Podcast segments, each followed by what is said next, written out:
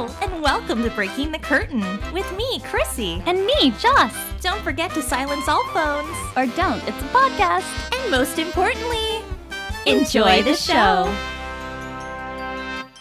Hello, lovelies. We know it's been a little while since we've given you a proper show history episode, so we're back with yet another one of our favorite musicals.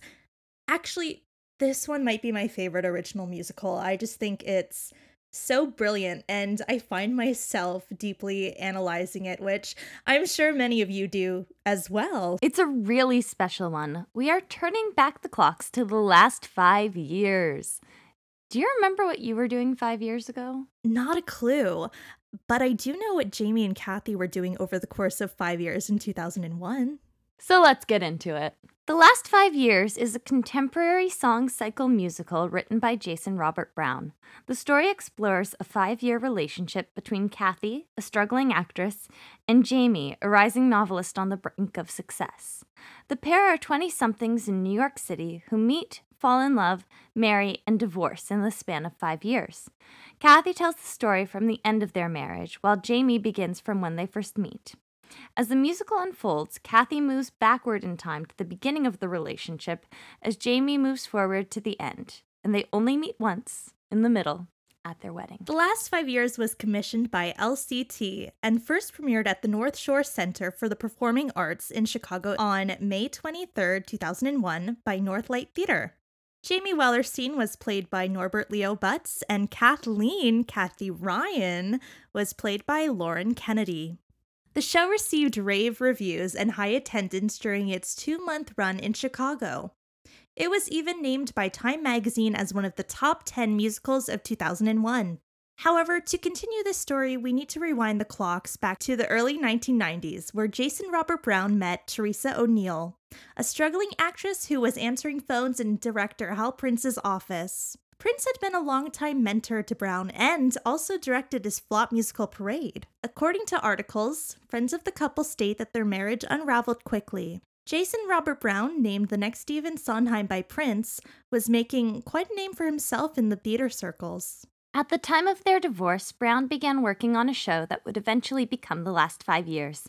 In fact, the show was almost an exact portrait of Brown's own failed marriage to O'Neill. Following the Chicago run, O'Neill threatened to sue for breach of nuptial agreement, saying that he couldn't use her personal life in his shows understandably. Around this time, a press release was released stating that The Last Five Years would not make its New York premiere at Mitzi Newhouse Theater at the Lincoln Center Theater in 2002, as had previously been announced. Both a spokesman for LCT and JRB's lawyer commented in an interview that the theater and Brown were not able to come to an agreement.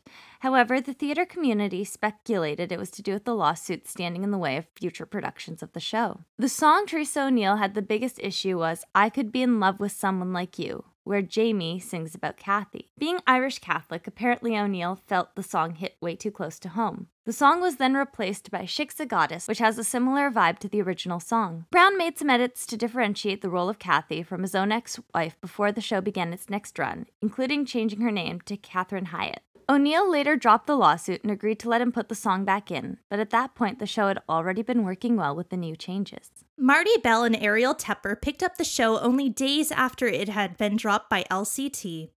It was then announced to open in a commercial production off Broadway at the Minetta Lane Theater, with Norbert Leo Butz, who originated the role of Jamie in Chicago, alongside Sherie Rene Scott as Kathy Hyatt, due to Lauren Kennedy having a prior commitment. The show began previews on February 12th and opened March 3rd, 2002 to mixed reviews before closing on May 5th, 2002. That year, it won the Drama Desk Award for Outstanding Music and Lyrics. It was also nominated for Outstanding Musical, Outstanding Actor and Actress, Outstanding Orchestrations, and Outstanding Set Design. Since then, it has gone on to be produced in regional theaters across America, as well as in six other countries, and has been translated into Dutch, German, Italian, and Japanese. A cast album was later released in April 2002. In 2013, an off Broadway revival was announced to be directed by Jason Robert Brown himself. He went to Second Stage Theater with the new production concept and with the help of the team.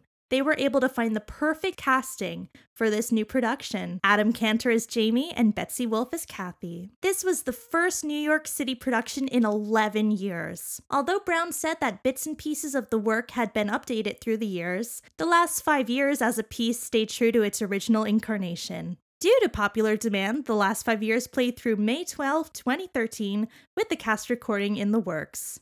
At this time, a 2014 film adaptation of The Last Five Years, starring Anna Kendrick as Kathy and Jeremy Jordan as Jamie, was in the works. And can I just say, Jeremy Jordan as Jamie was the best movie musical casting in the world. Okay, so this is where things kind of get flipped on their heads, and I'm gonna take over this section because I think you told me once that you'd never seen the film adaptation. Girl, I have the film on DVD. What?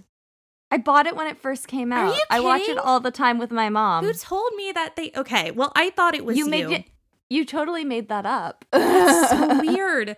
I thought you were like, I'm a, de- I'm dead set against watching it, and I was like, okay, but we should try it together one time because No, I love it. I just No didn't totally love. Anna Kendrick. But I Okay. really love the film adaptation. I think it's one of the best film adaptations. Me too! Movie musical. Why did I think you hated it? Oh, that is so weird. Anyways, I guess I will just take over because I like to take over these things. and I'm also like a sucker for all things crap, but like you said, I do think this is a really good adaptation of the show. So, film production began on June 17th, 2013 in New York City, with filming wrapping only a month later on July 16th, 2013. The film premiered on September 7th, 2014, in the special presentation section of the 2014 Toronto International Film Festival. We got something first for once. That's really cool. the film was released in select theaters and on video on demand on February 13th, 2015. Basically, it took a little while for fans to see the film.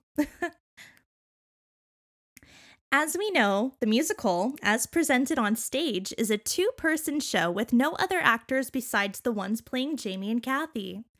It consists almost exclusively of solo numbers. Jamie and Kathy alternate songs and do not share each other's time frame and almost never sing together. In a film adaptation, that just wouldn't translate well in a film. and so the director made the decision to have the other characters present for each other's monologues and had a few extra pieces of dialogue added to certain scenes, which was pretty interesting in my opinion. I really liked those added scenes.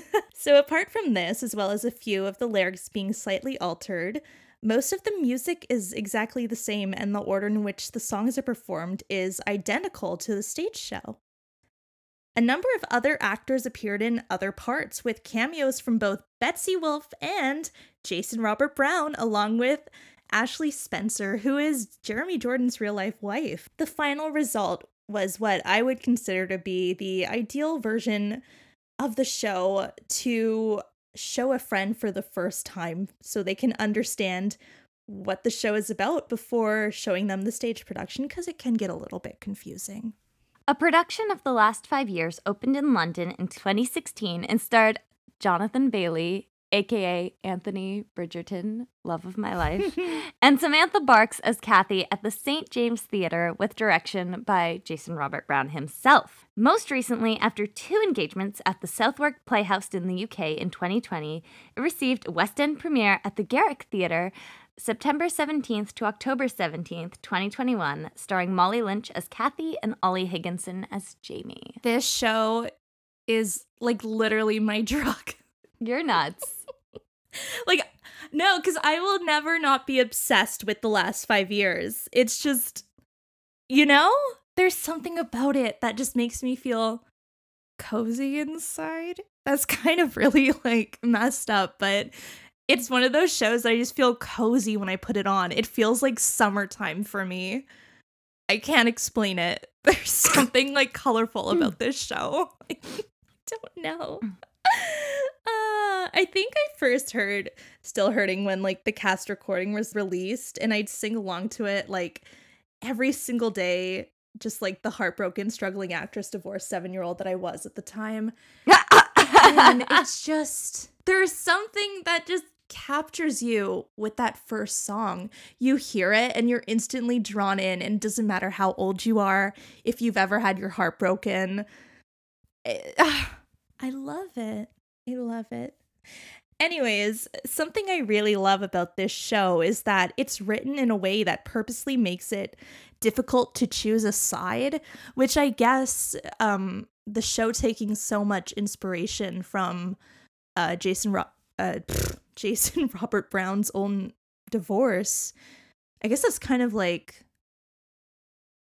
almost a good way that he wrote it it's kind of a nice thing for her as well, I, I suppose. I mean, there was the lawsuit, but the fact that you, you can't really choose a side and he wrote it so close to home, I guess, you know, he did that purposely. You know, that's one of my favorite things um, about the last five years. And it's mm. actually one of my favorite on-stage love stories, mm-hmm. um, even though it's dealing with the end of a love story. Right. But just it totally focuses on the idea that, like, you know, it really kind of captures my own personal belief about soulmates is like, we don't, I don't think we have one soulmate for our whole lives. I think we have soulmates for different parts of our lives mm. who teach us different things. And if we're lucky, you know, one person we can learn and can you can learn and grow with for the rest of your life. Mm-hmm. So, I, but I think Jamie and Kathy really capture um, the idea that it's okay if you're not with the love of your life forever. Sometimes life just gets in the way. It has nothing to do with whether or not you love the other person or whether or not they're a good or a bad person. Just sometimes humans just don't mesh well long term. And that's just the facts of life, which kind of makes it so sad, but also makes it um, kind of uplifting mm-hmm. and I think mm-hmm. keeps it from being a total drag. Um, I actually first found the show when the revival came out because that's when I was kind of in my theater kid era mm. and it started a lifelong obsession with Betsy Wolfe. um, she is she's incredible. I'm a huge huge fan of her and I remember just listening to the album over and over and over again. And since I'm talking about Betsy Wolfe right now, the fact that they had her in the movie, but they didn't have her playing Kathy opposite Jeremy Jordan is a crime. Hmm. It's a crime. It's absolutely yeah. disappointing to me. I don't know. In the sense that, like, they had someone literally on set who would have done a better job than Anna Kendrick.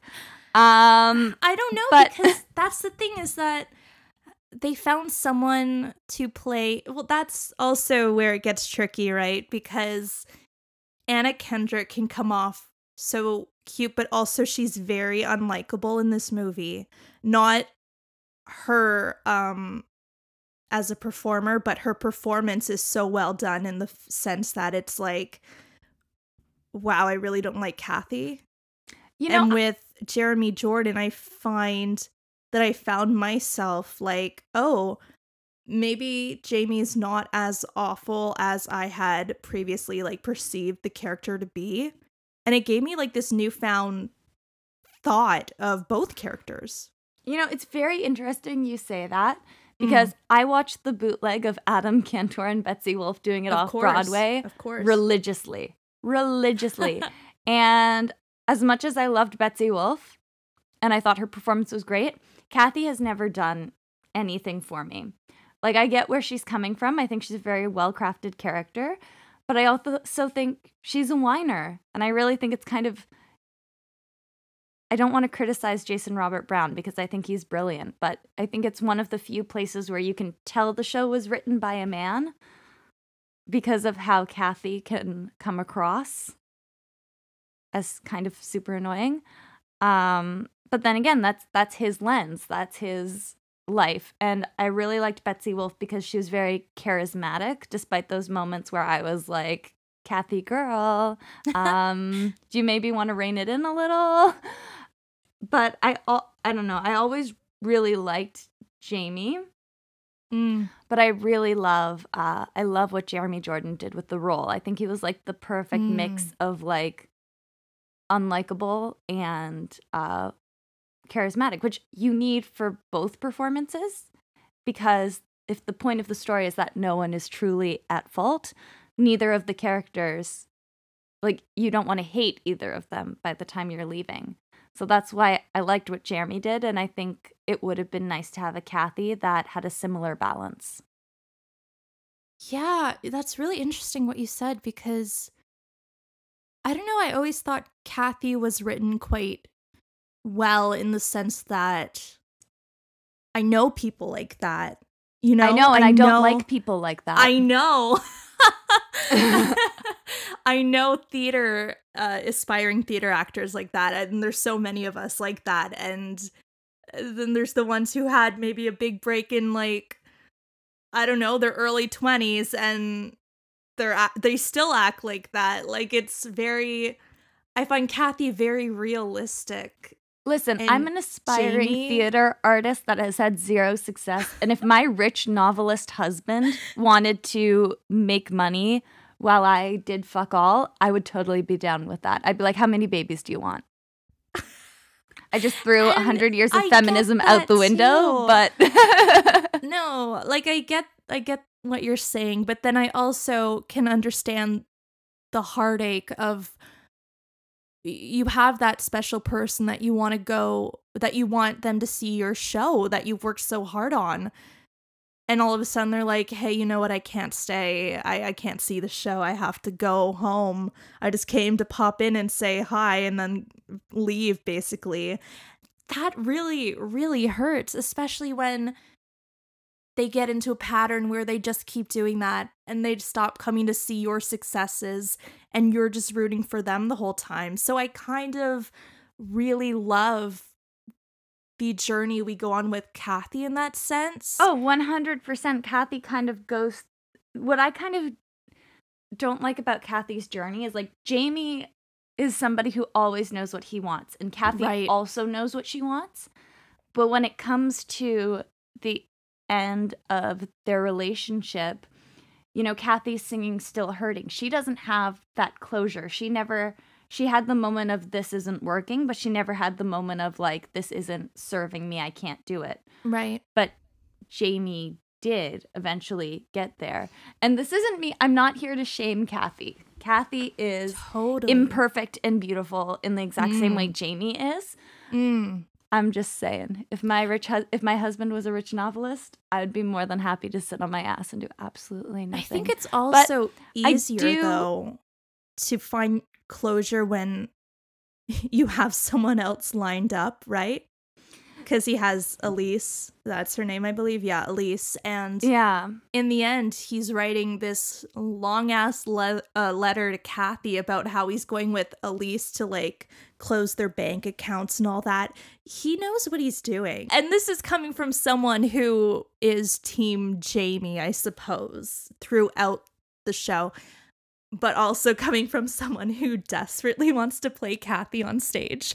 So no, I, you know, and I think it's important and I think it shows love for both characters to be able to both mm-hmm. support and criticize them. Like Jamie isn't mm. perfect, but I think they're no. both two people who kind of have their heads firmly lodged somewhere the sun doesn't shine. And so of course their yeah. relationship doesn't work because they're too self-absorbed to make it work. Mm. They're so focused on what they want the other person to be than what the other person is doing and showing up. Um, although I think um, If I Didn't Believe in You is one of mm. the most beautiful musical theater songs ever written. Yeah. And you really get to look at Jamie because, you know, Kathy spends a lot of the show talking about what Jamie isn't doing. And you get to If I Didn't Believe in You, and Jamie is like, I'm supporting you, I'm providing for you so you can go and do what you want to do. Like, you know, if this is what you want, I will support you in it, but I need to be mm-hmm. doing, but I need to be following my own career path, not just for me, but to provide. Like, you know, he's yeah. like, you don't have to work at the bar. You can go and like pursue theater. Like, I got this. Um, but then, like any woman, which I can so relate to, Kathy's independence feels threatened by the fact of having mm. a man who wants to provide for her. But I think at that point, rings already on your finger, girl. Rings already on your finger, right? I don't know. But uh Yeah, like taking it back to that scene as well. I think there's just so much happening in that. And she's just being so honest with, like, hey, I go to these events with you and I'm just sitting there and no one even looks at me. It's like I'm not even really there and you don't make an effort to introduce me more to everyone and like chat with me off and on. You're just out doing your thing and I'm watching. I'm just sitting there watching you. And I think they're going through this moment together. And he's like, So there's this, there's that, do this and do that. And then he's like, So won't you just like put on your dress and we'll go? Like he just dug that nail in deeper and then he just on a dime flips off and he's all kind and like gentle again, you know? And I think that's what makes this story so hard because you really can't. They're both so stuck in their own ways, but they're both wanting to be delicate with each other while still breaking each other. It's very, it's heart wrenching. It's very well, sad. And I think that's what makes it such a realistic relationship Mm. in the sense that, like, the love for each other is there. It's never a question Yeah. of whether or not Kathy and Jamie love each other. It's how do they make that love work as their Mm. lives change. And you know, I was actually I was talking with um a friend and these are women who are older than myself, but they were like, yeah, marriage is a choice and every day it's a choice to you know, be married, to be lo- to love, to commit to somebody. Like it's Mm. a daily choice. And I was like, damn, like I never thought of it as like a daily thing. And I think, Yeah. you know, when you think of the last five years, it's like they're making the choice to love each other, but they just they can't get anything else past that. Yeah, for sure. It's very interesting. Thinking about it a lot. Like, I saw online the other day someone wrote, Kathy pours herself into the uh, song, uh, I Can Do Better Than That. And she's telling him her whole life story. And then he goes and kind of like repeats one of her bigger heartbreaks that she had in college when he just let the guy left a note and was like, that's it, you know? Yeah. And then Jamie does the same thing. And it's like, it makes me wonder if these things are thought out to hurt her. Yeah, I wonder about I do I do wonder about that too, but I also think in the sense that by the end of their relationship, you know, Mm. there's no way to have a conversation to end the relationship No. that won't end like you know just the way that their fights evolve over the course of their relationship. Mm. I think yeah, the letter was kind of the best way to do it in the Mm. sense that like for an audience perspective anyway. Like you said, she is an independent woman and she wants to get things done for herself. She wants to go out and do them. And then we have Jamie who didn't understand that because he ends his story saying the words, I could never rescue you. Yeah, he wanted to be, you know, he wanted to be a Her big savior. big man, Yeah. big man on campus. He wanted Yeah. to like even in the Schmuel song, he's saying, "Kathy, you get to be happy. I give you time." He's saying, "I got this. I got us. I got our responsibilities. You take your time and do what you need to do with exploring Mhm. this like theater thing." Like he's like, "Go Mm. and do your dream, but like I've got this." And to Yeah. him, to him that's something that he wants to do. It's not like a huge sacrifice to him in that Mhm. way. But also, I think it bothers him that she doesn't see it that way. Uh, Yeah. She sees it as him trying to like lock her down when he's like, No, I Mhm. want you to go and do all these things. Like, I've got you. But in order for me to do that, I need to work my ass off. So I can't always come and see you to support you in person. But in Right. his mind, he's supporting her anyway. Yeah. Um, honestly, I Mm. think it comes down to like love languages, and I think that they just have two very Yeah. different love languages and ways of expressing love and emotion. I think Kathy's very much quality time, and Jamie, on the Mhm. other hand, is acts of service. So to him, Yeah. he's like, he's like, I'm showing her I love her because I'm, you know, I'm providing for her. Mhm. Um, and to her, she's like, no, I want him to be present. right. So I think, yeah. Anyway, I'm going back to school for therapy. Goodbye. Apparently, I should be a couples therapist. You mentioned that you feel you felt that they were soulmates. Not even soul, like soulmates, but my belief in soulmates, I believe we have more than one soulmate. Right. I don't Okay, believe it's just one you. soulmate. I believe we have Right. people who are our soul because well, humans are learning and growing and developing their entire life. And I Mm. think who your soulmate is at 16 isn't necessarily your soulmate at 20. Um, Right. in Kristin Chenoweth's book, she talks about her great loves. And so it's Mhm. never the love of her life, but she has one or two, like she has a few great loves that she mentions. And she calls them that Yeah. because it was the love she needed then.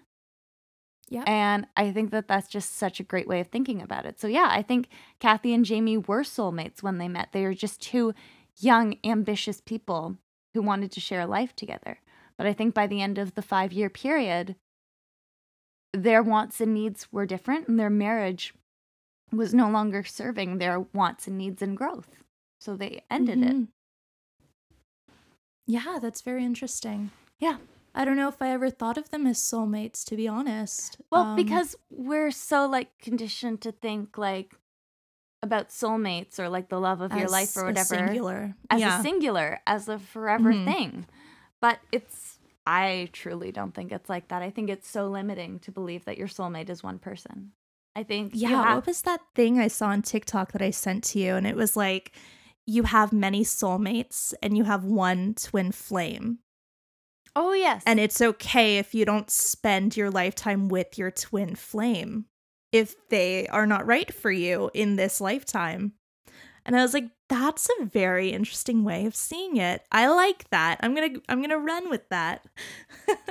Yeah, I just like I said, I think you know, it's more there's more than one person out there for everyone and it just depends Yeah. on where you're at in your life if you're willing to A accept that human into your life and B to grow a relationship with them. Do you remember this? And I think I'm just crazy, which It's possible, yeah. It's very possible. But do you remember at one point Jason Robert Brown said there was a possibility of a sequel um about Kathy meeting someone new? Really? No. Oh God, no, me neither. Are you But I, This girl's making shit up again. I am. I don't know what to tell I y'all. I Swear. I'm so sure. I heard that somewhere. Um, I will go research further. If I find something, I'll let you all know. But I totally remember that. Anyways, casting. You loved Jeremy Jordan as Jamie. Totally get that. Is he Jewish? I don't think so, no. No. which Mm. is my only issue with his casting. Yeah. he's not Jewish. I think you know, yeah. yeah, Um, I don't like that. no, I love I love Betsy as Kathy. She's like the Mm. she's the ultimate Kathy. But y'all, I saw Jeremy Jordan and Betsy Wolfe in concert with the Toronto Symphony Orchestra back before the pandemic, 2019, and frickin' Betsy sang "A Summer in Ohio" with a full orchestra. And when I tell you, it's one of the best things I've ever seen in my life. oh, it was so good. But honestly, like seeing them together, I was like, yeah, why wasn't it like them Mm. in the movie would have been amazing. Like, you know what I mean? Like it wasn't I get the using Anna Kendrick, she's like a name or whatever. They needed Especially the name to sell this. after Pitch Perfect, but Mhm. at the same time, Yeah. like it wasn't a huge blockbuster film and it was never really going to be. So it's like they could have just given us Betsy Wolfe. Yeah, you know what? I think I really do think that the public love loves Anna Kendrick. I don't know why. I'm not a big fan of her in musicals. Yeah, I think like she's a- her personality. I think she's a funny Um, actor, but like I just I really have no desire to hear her sing ever. Then again, you know what's so weird is that I probably I I listened to the movie soundtrack the most out of the three albums. I don't know why. I like the orchestrations. No, I it. legit made a playlist and I took all of Betsy's Kathy songs from that album and all of Jeremy Jordan's Jamie songs Okay, I see. I from that see. album and I made myself a playlist which is easy to do considering because I was the way like the show is written. Yeah, exactly. I was like this is my dream cast and I am not letting it go. Well, you know what? I would love to see a revival with Andrew Garfield as Jamie and Katie Rose Clarke as Cathy because she's my favorite Cathy. Um, I would love to and I just think Andrew would be a really great Jamie. I'm so upset. I didn't get to go and see it because of just life. But in May, they did the Mm. last five years in Toronto, Yeah. and AJ Bridel was playing Cathy. And like, I was like, that's like perfect casting. I was like, I need to see it. But She's literally I just favorite. couldn't make it down to the city at that point. But um, I would have loved to see and that. And that's when I miss theater being filmed and streamed because of moments like that. I didn't realize how much, just how much I loved it until it stopped happening. And now I'm like, oh, well, I can't see this in the UK because it's not streaming, and I can't see this in Toronto because it's too far away right now. Um, but that is one that I would have probably traveled for if I was able to at the time, but I don't, I think I was really busy. Yeah, May was kind of nuts. As you can tell, you can like look back at when we released podcast episodes and go, yeah, they were busy at that time. Um, They were gone. Our last show history episode, we released it in March, which is so crazy. So here you go. Here is a new one we for hope you, you to well, enjoy. yeah, that makes sense because in March, you went into Carrie by April, and then I was in rehearsals by April too. We were Mhm. just like, we Yeah. had we booked shows back to back, and it was like, whoa. yeah. But anyway, we're back now. We're back We for are the back. summer. We have interviews lined up for you that I think you're really going to enjoy. They're super fun. Um, we have other show histories coming out. We have We do movie musicals, hopefully coming soon. Yeah. There's a lot Um, happening on the podcast. There's a lot going on. We are back. we are here for the summer. And yeah, we are spending our whole Canada Day doing podcast Yeah. stuff essentially. So stick around. Stick around. Stay tuned. Stick around. As always, I'm Chris. I'm Jocelyn. Uh, we hope you enjoyed our return to the world of show history with the last five years. Um, leave us a comment letting us know. Um, Are you team I don't know. Cathy or team Jamie? I was gonna say that, but I'm like, I feel like that goes against the message of the musical. It does. It most certainly um, does. but anyway, it does. But I'm definitely Team Jamie. I'm just Um, curious to hear what people think. Yeah, You know? because people are either like really, really Team Jamie and hate Cathy, or people are like really, really Cathy and hate. Jamie. and Most both people, have I feel valid like reasons. Most people hate Jamie's guts. I had this friend, we're not friends anymore, but I had this friend and she literally she loved the last 5 years but she hated Jamie and I was like, "Well, that's like you hate half the show. So how can it be one of your favorite musicals?"